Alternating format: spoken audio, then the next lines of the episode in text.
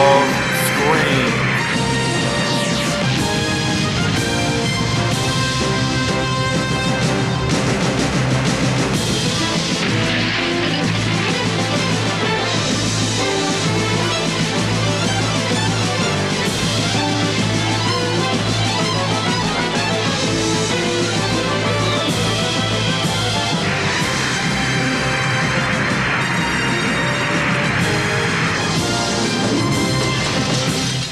Hey everybody, welcome to episode 171 of the Man of Screen podcast. I am your host, Mike Zummo, and I am continuing my run through season 2 of the Salkind-produced Superboy show with episodes 5 and 6 of season 2, Nightmare Island, and Bizarro, the Thing of Steel. So we're going to have another comic book-related concept introduced this week. And I do have a regret about the second half of this episode. Early on in the second season, apparently, there are a number of two-parters that are not obviously two-parters by episode title. Think back to the two-parter in the first season, Revenge of the Alien, Parts 1 and 2. So far, there was one two-parter to start this season, and they each had different titles. And you're going to kind of see that again in the back half of this week as Bizarro, the Thing of Steel is, for all intents and purposes, of part one. It is the first half of a two-episode Bizarro story, and it is rather unfortunate that it is going to get broken over two episodes of my coverage. It can't be helped. I'm not going to upset the order of episodes just to get them both in the same episode, even though that would be somewhat more convenient. So that's that.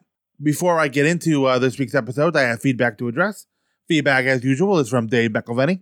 Dave is writing in on Man of Screen, episode 160. Dave writes, "Greetings, Mike and Patrick. I have to agree with you both that the Ruby Spears Superman series has been solid, but none of the individual episodes really stand out. That's certainly true in this final episode of the series. The last time I saw Earth was decent enough, but probably could have been better if the episode were longer, and the same is certainly true of the Superman Family Album story. It's Superman. I do wonder a bit about whether the Family Album segment would have continued if there had been a second season. My thought is that since it's the Superman Family Album, it wouldn't necessarily have to be about Clark and the Kents. The other characters, Supergirl, Lois Lane, Jimmy Olsen, Perry White, other superheroes who could be considered part of the Superman family, who might be featured, with or without Superman. Or maybe it could have been a kind of private life of Clark Kent feature, as existed in the Bronze Age comics. Ah well, I guess we'll never know." Yeah, that's pretty unfortunate that we will never know, because the series was ended after 13 episodes. I don't know if it was poor ratings or if the show was expensive or CBS didn't really, where it aired. I believe it aired on CBS or ABC, one of those two. Do they have no interest? It is hard to tell, but if you look at the way the Superman Family Album stories were laid out through the course of the season, you can see that it was a planned 13-episode season. Episode 1 of the Family Album stories starts with him being adopted by the Kent, and the last one is him making his debut as Superman in Metropolis. Again, like Patrick and I talked about, it could have been, that last Family Album segment could have been a full episode in and of itself. And I don't necessarily know what would have, well, no one knows really what would have happened had the show gone on to season 2, if they would have moved on to 22-minute stories or if they had kept the backup feature, whether it was Superman Family Album or something else. Although I do think it would necessarily have to be, I think it would have to be about Clark and the Kents, because it is the Superman Family Album and it's based on the concept of Ma Kent's scrapbook. So I think you'd lose some of that if your feature was about characters that are not within the, I don't want to say they're not within the Superman family, but, you know, but characters, well, how do I want to put this? It's the Superman family, and to me that means the Kents, basically. And Dave mentioned one of the other characters to be featured, maybe Supergirl. I don't know about that. Supergirl was not introduced at all in the show, period. And at this point, DC Comics and Warner Brothers were doing everything they could to forget she existed, for better or for worse. So I don't think she would have been a likely candidate. And I honestly don't know if kids who were the demographic for this show are interested in Lois Lane, Jimmy Olsen, and Perry White. And there were really no other superheroes to speak of. The only other one we saw was Wonder Woman. That implies there are other heroes out there, but we never saw them. I wouldn't mind seeing other types of backup segments And Dave mentions the Private Life of Clark Kent feature as existed in the Bronze Age comics. And I'll be honest, that was one of my favorite Bronze Age backup features. And I think it was Superman, I believe it was. It was always fun seeing Clark Kent get into situations and have to get out of it without changing into Superman. Once in a while, you'll get an episode or two like that, and where he's stuck in a situation where he can't change. But The Private Life of Clark Kent was my favorite of the Bronze Age backup features. The only other ones I really remember was the World of Krypton ones. I think it was called World of Krypton. It was Krypton-based, but those never stood out to me as much as the Private Life of Clark Kent ones did. Those were a lot of fun. So I definitely would have been game for those or Krypton stories, but alas, it is not to be. So overall, thank you, Dave, for writing in. You can write into manofscreen@gmail.com. So right now I'm going to take a quick break, play a podcast promo, and when I come back, Nightmare Island. Hang around, folks. Coming soon from the Fire and Water Podcast Network. Working together, we saved the planet. And I believe that if we stayed together as a team, we would be a force that could truly work for the ideals of peace and justice. Every episode. My name is Jean. I'm a Martian. Every adventure. Okay, you guys are so slow. Every hero. Whatever you think you're doing, if you present a threat to the world, the Justice League will take you down. Cindy and Chris Franklin bring you JLU cast. Whatever the future holds, we'll make those choices ourselves. Don't say you don't love me.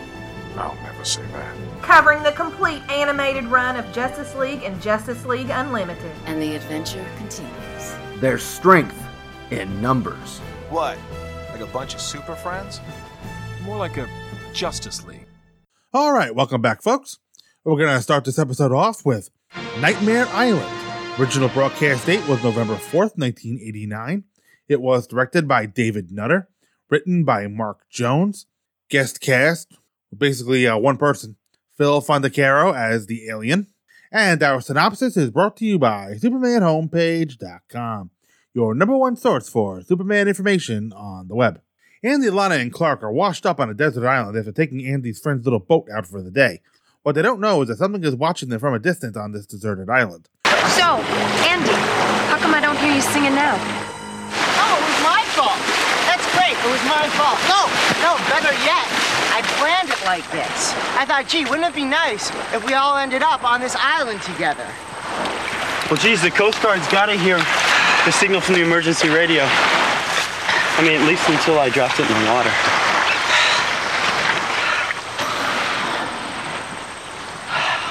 Kind of a strange place, isn't it? Let me go check over there and see what I can find out.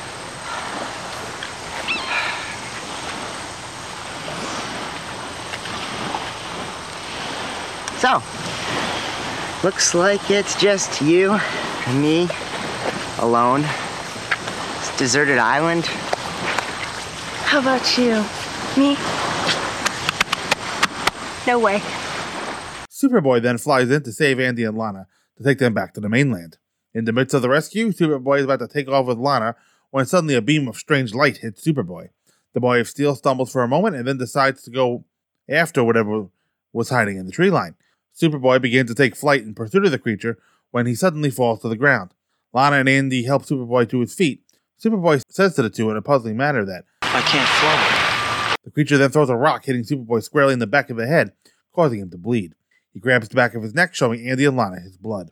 After being drained of his power, Superboy goes in search for the creature in hopes of getting his powers back. Andy tags along with Superboy in the search, too. The creature sets up traps in the hope of killing both Andy and Superboy, who are walking in a clearing when Superboy trips a wire that is linked to a bow and arrow that hits Superboy in the hand. Superboy and Andy chase after the thing, but to no avail. The two head back to where they left Lana and find out she has been taken by the creature. The creature kidnaps Lana and takes her back to his lair. You shiver. I will not harm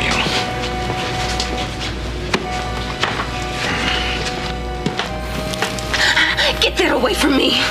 You do not like the food I brought you. No, this is not food. Please let me go. But I have waited so long. for you to come.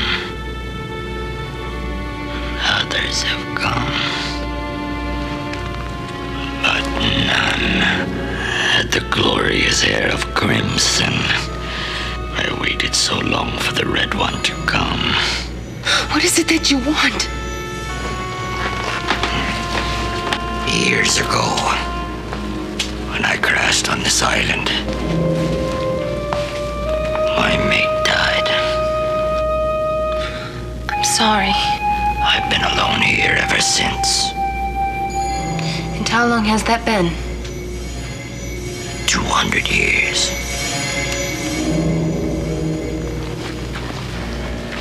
But you will be my mate now. Look, you just can't take what you want. Yes, I can. That is the way. Not with me, it isn't. You've hurt someone that I care about very much. The suited one. He was very strong. He wanted to take you away from me. I couldn't let him do that. So I took his power with my super sensor machine.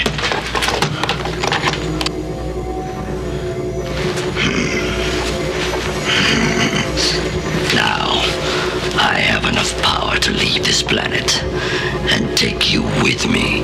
But you needn't worry. I've taken care of the two. I've killed them both. We never came to hurt you. Why would you do this? Why would you hurt others? That is the way. That is what I know.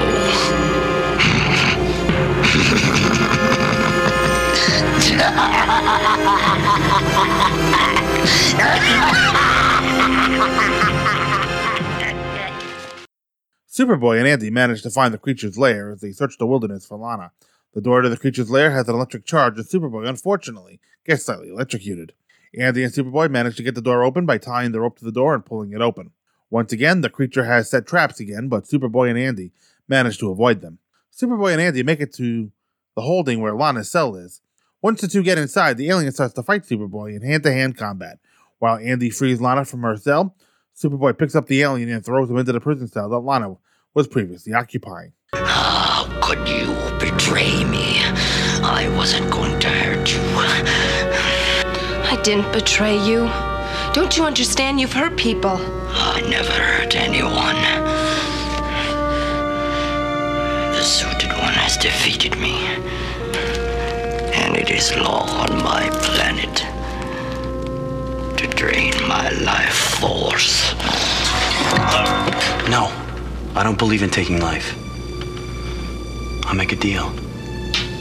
You give me back my powers, but you must leave and never return to this planet. But if I give you your power back, I will not have enough fuel for my escape pod. I can help. If I have my full powers. The alien returns Superboy's powers through the laser gun weapon that was used to take his powers in the first place. Superboy, Lana, and Andy stand on the sandy beach with the alien as they are saying their goodbyes. Superboy then picks up the little ship and hurls it off into the sky, giving the alien the much-needed push to get back to his home planet. There's the Coast Guard. They must have gotten the message Clark sent. Speaking of Clark, why haven't we found him yet? I did. He's on the other side of those trees. Really, here's what we missed, huh? I've got to go. Bye, Lana. Thanks, Andy.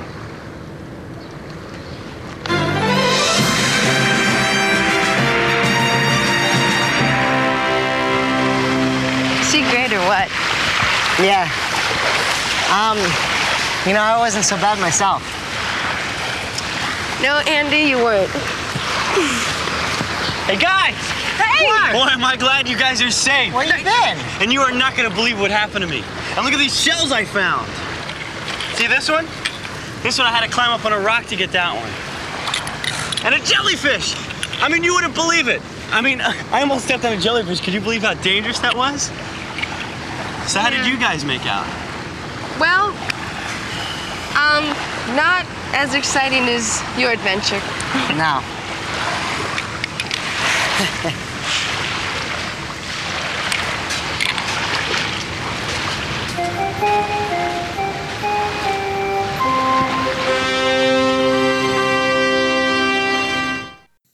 right. So we've got a deserted island. We've got an alien. We've got a very powerful weapon. We've got Superboy. We've got everything you need for a middling episode. You know, this episode wasn't so great. You know, I mean, it's interesting. You know, every once in a while you have to rob Superman or Superboy of his powers, you know, to change it up and give him an additional challenge. But I put this on Facebook a few weeks ago when I watched this episode for the first time. This is the 5th episode of season 2. And this is now the 2nd episode in which the villain has either tried to marry Lana or make her his mate. 3 if you count the fact that Lana was still married to Lex Luthor in the 2nd episode of the season. So this is a tired trope. We just survived season 8 of Super Friends, in which Darkseid was trying to make Wonder Woman his bride. Remember that? So now we've got every villain out there trying to make Lana into his mate or his wife. So let's go through this a little bit here. The episode starts with Andy singing our riff of Gilligan's Island. Just sit right back and you'll hear a tale of a fateful trip that started from a tropic port aboard a tiny ship. The mate was a mighty sailor man, the skipper brave and sure. 3 passengers set sail that day for a 3-hour tour. A 3-hour tour. Andy, if you sing that song once more, I'm going to take your tongue and nail it to the dock, okay? Okay. Which kind of foreshadows the fact that they're going to get lost on whatever sea adventure that Andy has planned for them. Andy always has something planned for our group, and, well, it never ends well. Fortunately, Lana does us all a favor and offers to mutilate Andy's tongue if he keeps singing. So here they are, all dressed for the beach. Well, at least Landy and Lana are dressed for the beach. Lana in her very attractive bathing suit, and Andy in a very loud shirt that made me want to go blind. But Clark is there in his long-sleeve plaid shirt. Everyone else is dressed for the beach. Clark is dressed for business. I guess when you're hiding a superhero costume underneath your clothes, you got to wear long sleeves no matter what time of year it is. So we get teased by this pleasure yacht that we think... our trio is going to travel on, but nope, they're going to end up in this rickety wooden boat. And Lana's like, the hell with this. I want to go on a bet on something better. But Clark is willing to get on this rickety boat. Clark, who pretends to be scared of everything, is willing to go on this little wooden boat that at first doesn't look as though 3 people can fit in it. And Lana only gets into the boat because, well, if Clark can do it, so can she. And, you know, maybe at the very least, Lana will throw Andy overboard if he keeps singing. Well, apparently they're lost on an island, and that's what Andy gets for singing a parody of Gilligan's Island. And I'm wondering if we're going to run into the skipper Gilligan and Marianne out here. So they're lost on this island. I don't know how they got lost. I don't even remember if the episode even showed us how they got lost, but they did. So Clark is going to check things out, probably change it to Superboy. Andy is going to take the opportunity while they're alone to flirt with Lana. But she rejects him because I don't think she likes him too much. I don't actually know why Clark and Lana even hang out with Andy. I don't think either of them like him very much. Just because Andy is Clark's roommate doesn't necessarily mean they have to be best friends. I was only friends with a couple of my roommates in college. I mean, there's no reason why Clark can't do his own thing and Andy can't do his own thing. But I guess since we're paying the actor, he's got to be Clark's best friend. So Superboy shows up and he's going to take them off the island one at a time. I don't know why he's only going to take them one at a time. He's strong enough to carry both of them at once. Maybe it's one at a time to justify why he can't carry Clark as well, because I guess you would presume if he could carry 2, he could carry 3.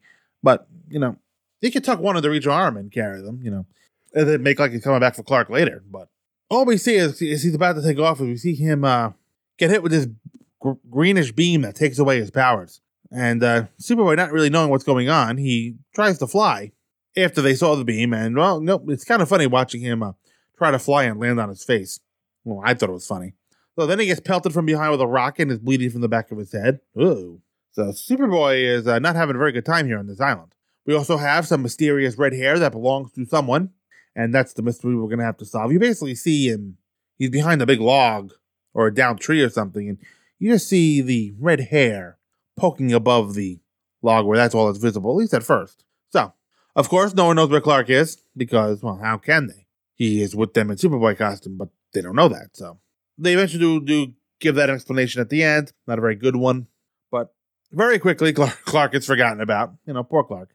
But Superboy is going to have to make do without his powers.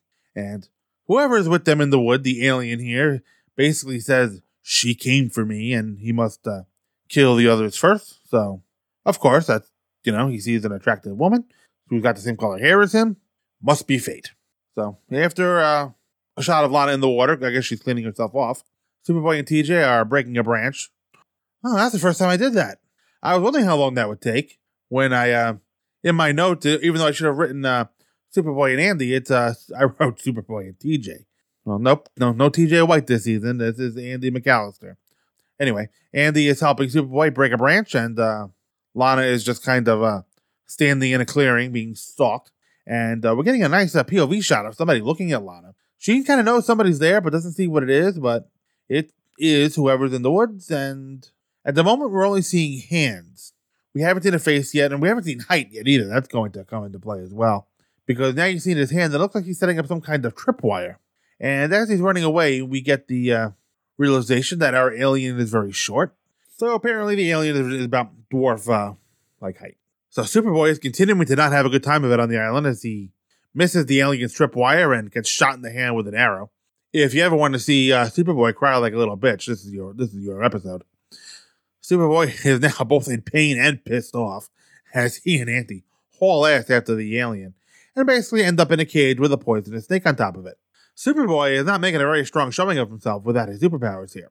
You know, sometimes even when he has his superpowers, he doesn't necessarily make a very strong showing for himself. I guess that's why he's Superboy and not Superman. So now Superboy is going to play the role of Snake Charmer, and he looks absolutely horrified as the snake tries to strangle him. I guess you have a different opinion on snakes when they can't affect you. You didn't see him have any trouble with that giant python he had around his neck in the Black Flamingo episode in season 1, did you? So, apparently when Superboy is depowered, the suit is no longer destructible as well, as there is a hole near his ribcage. And the first question I asked myself is, you know, these outfits aren't cheap, I imagine. The show's on a budget. They're not going to rip a suit in the 5th episode of the season. There's 26 episodes of the season, and these suits need to get through. But you know what I realized? All of a sudden, while they're in the cage, is the S is different. And all of a sudden, the cape doesn't hang the way it should. It looks a little bit bulky. And taking a look at the S, I think right from the moment they get into the cage, Gerard Christopher is wearing a John James Newton shirt, which explains why they're willing to rip up the suit and get it really dirty, because it's an old one that they're not going to keep using. And I kind of took my time with this. You can tell exactly when the suit changed. He's wearing a Season 2 costume when he walks up to the tripwire and when he's shot in the hand. And like I said, the suit changes when he's caged with the snake. So even though they get out of the cage, Superboy and Andy do, Lana is stuck in a cage as well. And the alien is going to, you know, he's going to bring her breakfast or lunch or dinner. I don't exactly know what time of day it is here. And what's he going to feed her? A live lizard. Lana is understandably repulsed by this, and she is therefore not hungry. I'm with you there, Lana. I'm not sure I'd want to eat a live lizard either. So the dwarf mentions that the others are gone, and apparently he has some kind of fetish for Lana's red hair, because it matches his own. Yeah. Now we're going to learn that his mate died and when he crashed on this island, and he's been alone there for 200 years, waiting for some morons to find him. Lucky for Lana, Clark, and Andy, or Superboy for that matter. And like I said, of course he is. He's going to make Lana his mate because they have red hair together. So, the alien now has enough power to leave this planet now that he's stolen Superboy's abilities. And he's going to go out and hurt others because it is the way. Who knew he was a Mandalorian? So, now Superboy and Andy are wandering through the island and the suit is getting a lot of wear and tear on it. You know, and I wonder if anybody who watched this show back when it came out, I didn't, so I don't know if I would have watched this, if they noticed a change in the costume. So they eventually find this... these doors, which look like they lead to a fallout shelter or something, but apparently the ship is buried and only the doors are exposed. And so some teamwork from Andy and Superboy gets the hatch opened. And little do they know, the alien is going to kill them because they came to his island. What nerve of them. It's not like they came here on purpose. I'm not sure where they were going in their rickety little boat, but they probably weren't meaning to come here. I don't know. Maybe they were, and maybe they misfired. Who knows? And I don't honestly know how they found this deserted island with that little rickety boat. How did this boat travel that far? So as they entered the ship, it's good to see that Superboy noticed the tripwire this time, Very glad that he noticed. He's learning to watch where he's going when he doesn't have his superpowers. So Lana now gets gagged because the alien doesn't want her to warn him about anything that might be happening. But they see her quickly. Andy goes to see her and he charges the cage and gets himself an electric shock for his trouble. And now Superboy is going to fight the alien. And he's powerless, so he's going to have to do this without the benefit of his abilities for the first time. And, well, he's pretty much getting wailed on. But Superboy does fight dirty when he's down, wailing the alien with a rock. And Andy is going to use the old gray matter to short out Lana's cage. And eventually, somehow the alien ends up in the cage through after fisticuffs with Superboy. And now he feels betrayed. I don't know why he feels betrayed, but he does. Apparently, he has a different definition of betrayed than the rest of us do. And this is what Superboy or Superman is all about right here in this ending. The alien is going to kill himself because he's lost. Apparently, that's their code on whatever planet he's from. But Superboy makes a deal with him to save his enemy's life. This is something any incarnation of Superman will do. And if he's not willing to do this, he's not Superman. The deal is if the alien restores Superboy's abilities, which will cost him his fuel and make his ship unable to break orbit, Superboy will launch the alien ship into space and will help. That's it. That's the essence right there. Doing the right thing because it's the right thing to do. This little alien wanted to mate with Lana. This little alien tried to kill all three of them, but he's still going to help him. And that is the essence of what Superman is. Doing right because it's right. All the alien wanted to do was go home. Granted, he had an odd way of reacting to people, but in the end, I guess, no harm, no foul. He's going to help the alien.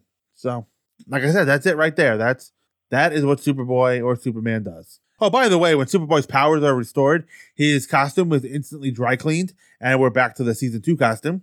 And now the cape is hanging properly off his shoulders as well. And now he picks it up and throws the ship into space. Honestly, I didn't see that coming. I thought maybe Superboy was going to lift it up and fly the ship into space, but nope, he just threw it. I guess that's cheaper on the budget. So now Clark shows up and he's showing them some shells in his shoes. He's really overdoing how exciting this is. And honestly, it's the kind of thing where he's so excited about this that, yeah, I would feel like I'm being put on a little bit. And, of course, we know he's putting them on. I don't know. He's overselling it, I guess, is what I'm trying to say. And he asks Lana and Andy, what happened with you? Anything interesting? And they're like, nope, nothing. So that's pretty much the end of that. And it's always interesting seeing Superboy or Superman having to get along without his powers. It was an okay episode. Dragged at some points. But it's saved by the ending. Helping one that will be your enemy because you should. That makes all the crap in the first 18 minutes of this episode worth it to get to that point. And maybe it makes it worth it to get to this point too. About halfway through this episode, I'm going to take another break and play another promo. And when I come back, Bizarro, the Thing of Steel. Hang around, folks. Did you leave the car running, Andy? I did. I'm not sure why, but I did. It's important. Like getting these comics from Ryan and Chris's Nightcast offices. Why are we getting these comics from Ryan and Chris? So, since Nightcast isn't covering what they originally set out to cover, I thought it would be fun to talk about the Jim Starlin run of Batman, so we're getting the comics from them to do that. And they know that we're doing this? What, that we're covering Batman issues 414 to 430? Yeah, totally. I checked in with them and everything. So you got permission to get these comics, which includes the storylines 10 Nights of the Beast, The Cult, and The Death in the Family. I totally told them we were covering these books, yes. And we're starting these episodes in May. That is, if you actually edit them on time. Yeah, Andy. The series starts in May and can be found on Apple Podcasts, the Google Play Store, Spotify, and at www.fortressofbaileytude.com. Busting my balls and everything. All right, let's hurry up. There are listeners that want to hear this, and I have to get back to Atlanta in 28 hours so I can get my flight home. Oh, no problem. I got the comics right here. What's going on here? Andy? Mike? What are you doing here? Why do you have our comics? Say, Mike? Yes, Andy? We didn't get permission to take these comics, did we? No, Andy. And when you told me to get the box out of the car, you were really picking the lock to get in here? Yes, Andy. So what do we do now? Well, we could try to talk our way out of this, but when I tell you to run, run!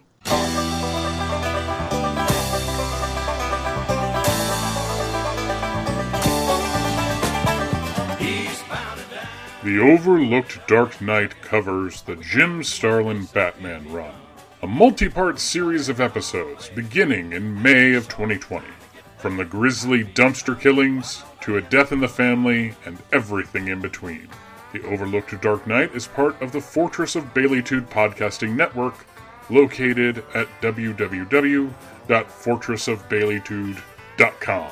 The show is also available on Apple Podcasts, the Google Play Store, and Spotify.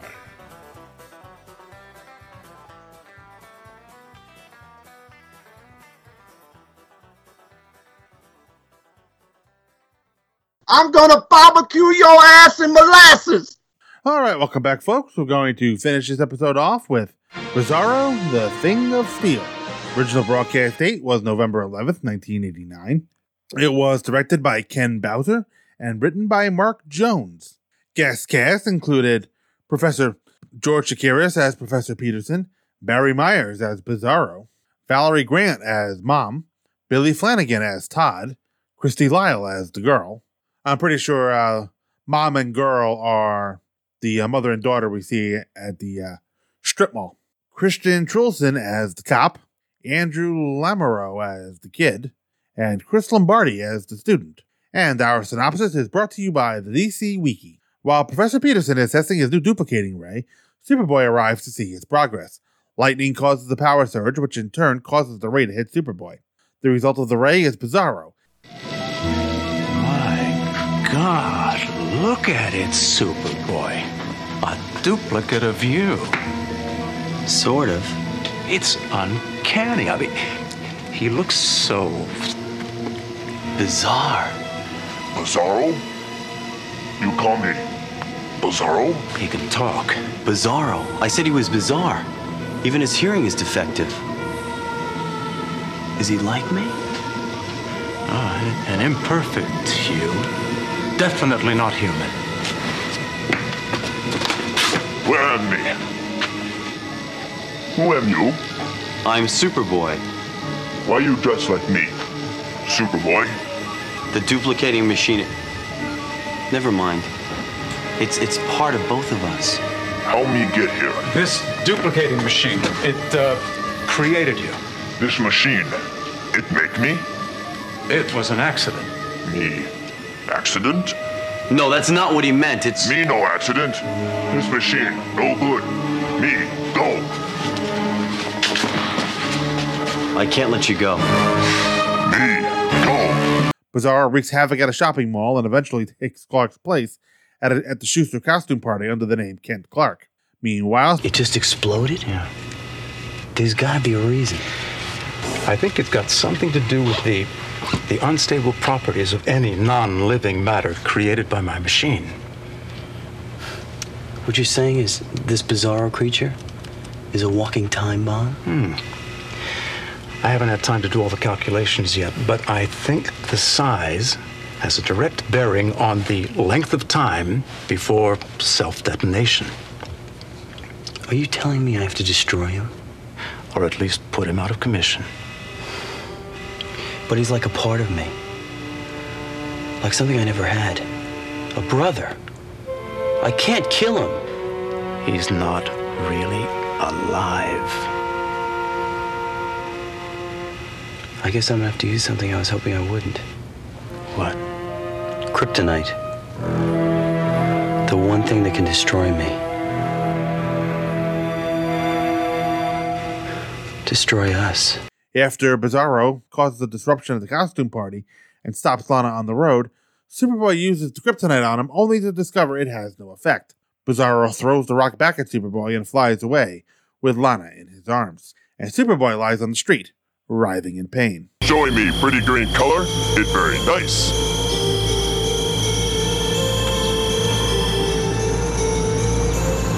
What? It doesn't weaken you? Bizarro, no want. Here, you play with it.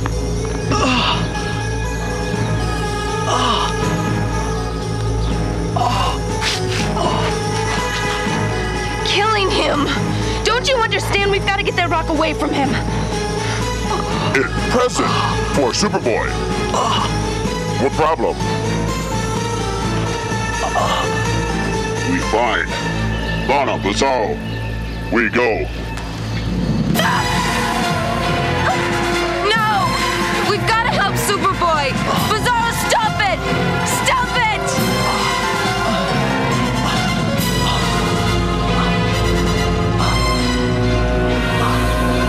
it! To be continued. Yeah, and... sorry, guys, this is only a 2-episode-a-week podcast, so I'm not going to make the episode unnecessarily longer by adding a third part. Adding a third episode covered, it would throw everything off, so we're just going to have to deal. All right, so here is Professor Peterson for the first time this season. He is played by George Chakiris. He is another holdover from Season 1, and probably one of my favorite guest characters from Season 1. He was in some of the best episodes of Season 1, and I'm glad that they're going to bring him back for a few episodes in Season 2.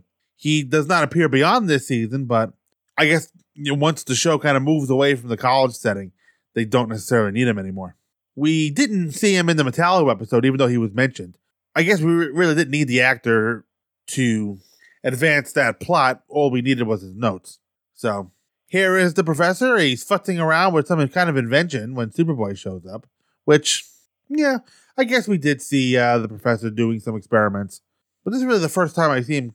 So Superboy knows that he has created a duplicating machine. Apparently, this is something that Superboy knew that Peterson was working on because it's not a surprise to him. So Peterson tries to duplicate a flower and it doesn't go well. And the flower is very white and very boxy. And he can't figure out what went wrong. Well, that's his job. That's part of the scientific method, Doc. If something doesn't go wrong, and you don't know why, you figure it out. Science! And the Peterson is quite perplexed that something went wrong, and I guess all of his calculations indicated that it would not. But now something happens. I don't know if it's a power sword, struck by lightning or something, but something activates the machine, and Superboy gets hit with the duplicating ray, and all of a sudden we've got a white living creature that's been created by the ray, and it's in a Superboy costume. Here is Bizarro. Congratulations, Professor Peterson. You have officially screwed the pooch. So Superboy says the creature looks bizarre, and that's how Bizarro gets his name. He goes, bizarre? Me Bizarro? Mm-hmm. And Superboy points out, oh, yeah, he is imperfect. Even his hearing is defective. So there you go. So now we got Bizarro. And he's talking in Bizarro speak, the meam and all that stuff, and he is confused and trying to leave, and Superboy is... manhandling Bizarro a little bit more than he probably should. And Bizarro is kind of quite the battering ram, and off he goes into the air. Superboy is not handling this very well at first. I mean, I guess his first thought is to contain, but it's really a lot like dealing with a willful toddler. I do hope we do eventually get some opposite speak, and basically what he's trying to do is he's trying to make friends at the strip mall. You know, it's one of those little strip malls that you see in every town USA. And I don't think Bizarro has any negative intentions here, no malice or anything. He's, like I said, he's trying to make friends. At first, the little boy thinks that it's Superboy, but he is freaked out by Bizarro's face. And yeah, it's white, boxy, almost crystalline, very powdery. I think I'd be freaked out too if I were a young kid. I'd probably be freaked out anyway, even as an adult. Because it is something out of the ordinary. But, it's one of those things, it's very easy to be afraid of something you don't understand. And I'm not going to say anybody was wrong to be afraid of him. But this is the version of Bizarro I like. I like the misunderstood monster version of Bizarro. He's not evil. He just doesn't get it. And he's trying to be friendly. But he doesn't realize that he's freaking everybody out. And we're not getting the Bizarro speak all of it, He's still trying to actually saying that he wants to make friends. His syntax is screwed up and he's using me instead of I, but he's not saying worst enemy when he means best friend. So we're not having any of that stuff, at least not yet. So, and then he saw his reflection for the first time and that freaks him out because, and of course, in his clouded way of thinking, he thinks that because his reflection looks weird, I guess for lack of a better term, that it's a problem with the glass and not an issue with the way his face actually looks. And then he kind of gets angry at the glass, trying to fix the glass by breaking it. He kicks a cop car into the store. So we see right here that Bizarro has all of Superboy's powers, as he should. I'm thinking that this is probably the most comics accurate Bizarro that we've ever gotten in live action TV. I talked about how I don't think Metallo would work well in a movie, but works well when he's only got to carry one episode or even two. I think very much the same about Bizarro. He's another character that you could do well on TV, but I'll be honest, I never want to see a whole movie based around him unless it's some kind of really zany type of thing. But I'm not sure if Bizarro alone is enough to cover a Superman movie, even though we've had things that were Bizarro-ish, like the evil Superman in Superman 3 and the clone of Superman that we're going to see in the season 1 episode of That Man when I get to it. And the version of Bizarro that was presented to us in Smallville was a Phantom Zone villain. So, but again, I don't consider Bizarro a villain. I don't think he's evil. He just messes up because he can't help himself, because he doesn't get it. He doesn't understand that what he's doing is wrong. It's your classic monkey with a machine gun. Imagine unleashing a superpowered toddler on the world. That's what Professor Peterson has done here. So he goes into a store, sees the glasses, and apparently he does have some kind of hazy memory of Superboy, because seeing the glasses triggers something, and he comes out of the store dressed as Clark Kent. And honestly, I like Bizarro Clark better than Bizarro Superboy. I don't know, there's just something about this Bizarro version of Clark Kent that's, I don't know what word I want to use. I don't know if I want to say it's appealing, but I'm just enjoying the hell out of this performance. Kudos to Barry Myers for really bringing this to life. He's doing a hell of a job with Bizarro. And, you know, this is the kind of thing where there's no textbook out there on how to play Bizarro, but I really like what he's doing. And since he seems to know that his memory is kind of wonky, and he needs to learn, so he's going to go to college because that's what you do. And he makes off towards Schuster University. So now once cutting to Schuster, Clark is talking to someone at the police station. I think they're talking about Bizarro, and it must be Halloween because Andy comes in dressed as Superboy in what appears to be an old Christopher Reeve costume. Ugh. And I mean, I almost wonder if that's a suit that Christopher Reeve actually wore. You could tell it's big on Andy, who's clearly smaller than Christopher Reeve, but I guess the Salkinds owned that stuff, so they probably had a spare one. And the cape is a little long for Andy, but you know, I don't really want to see Andy lounging around in a Christopher Reeve Superman costume. And you know, it jumps out of the Reeve suit because the S that Christopher Reeve wore is very distinctive.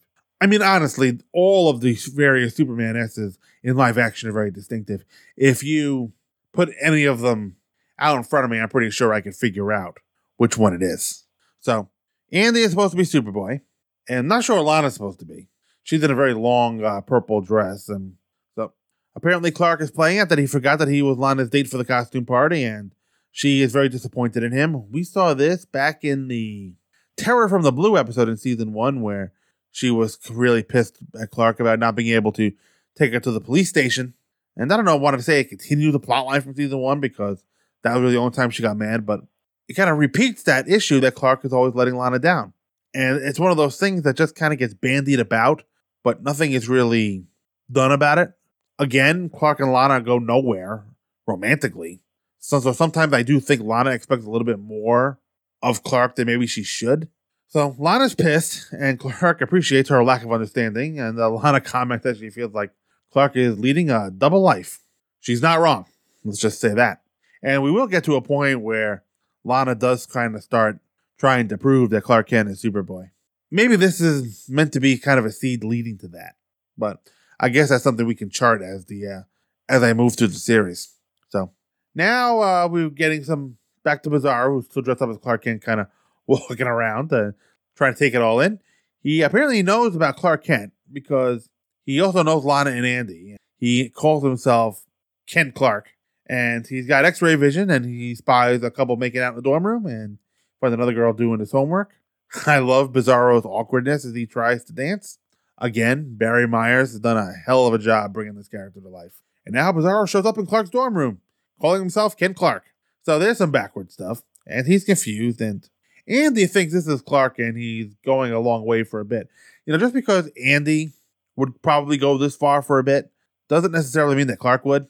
And Bizarro actually thinks Andy is Superboy. So we've got a whole comedy of idiocy right here.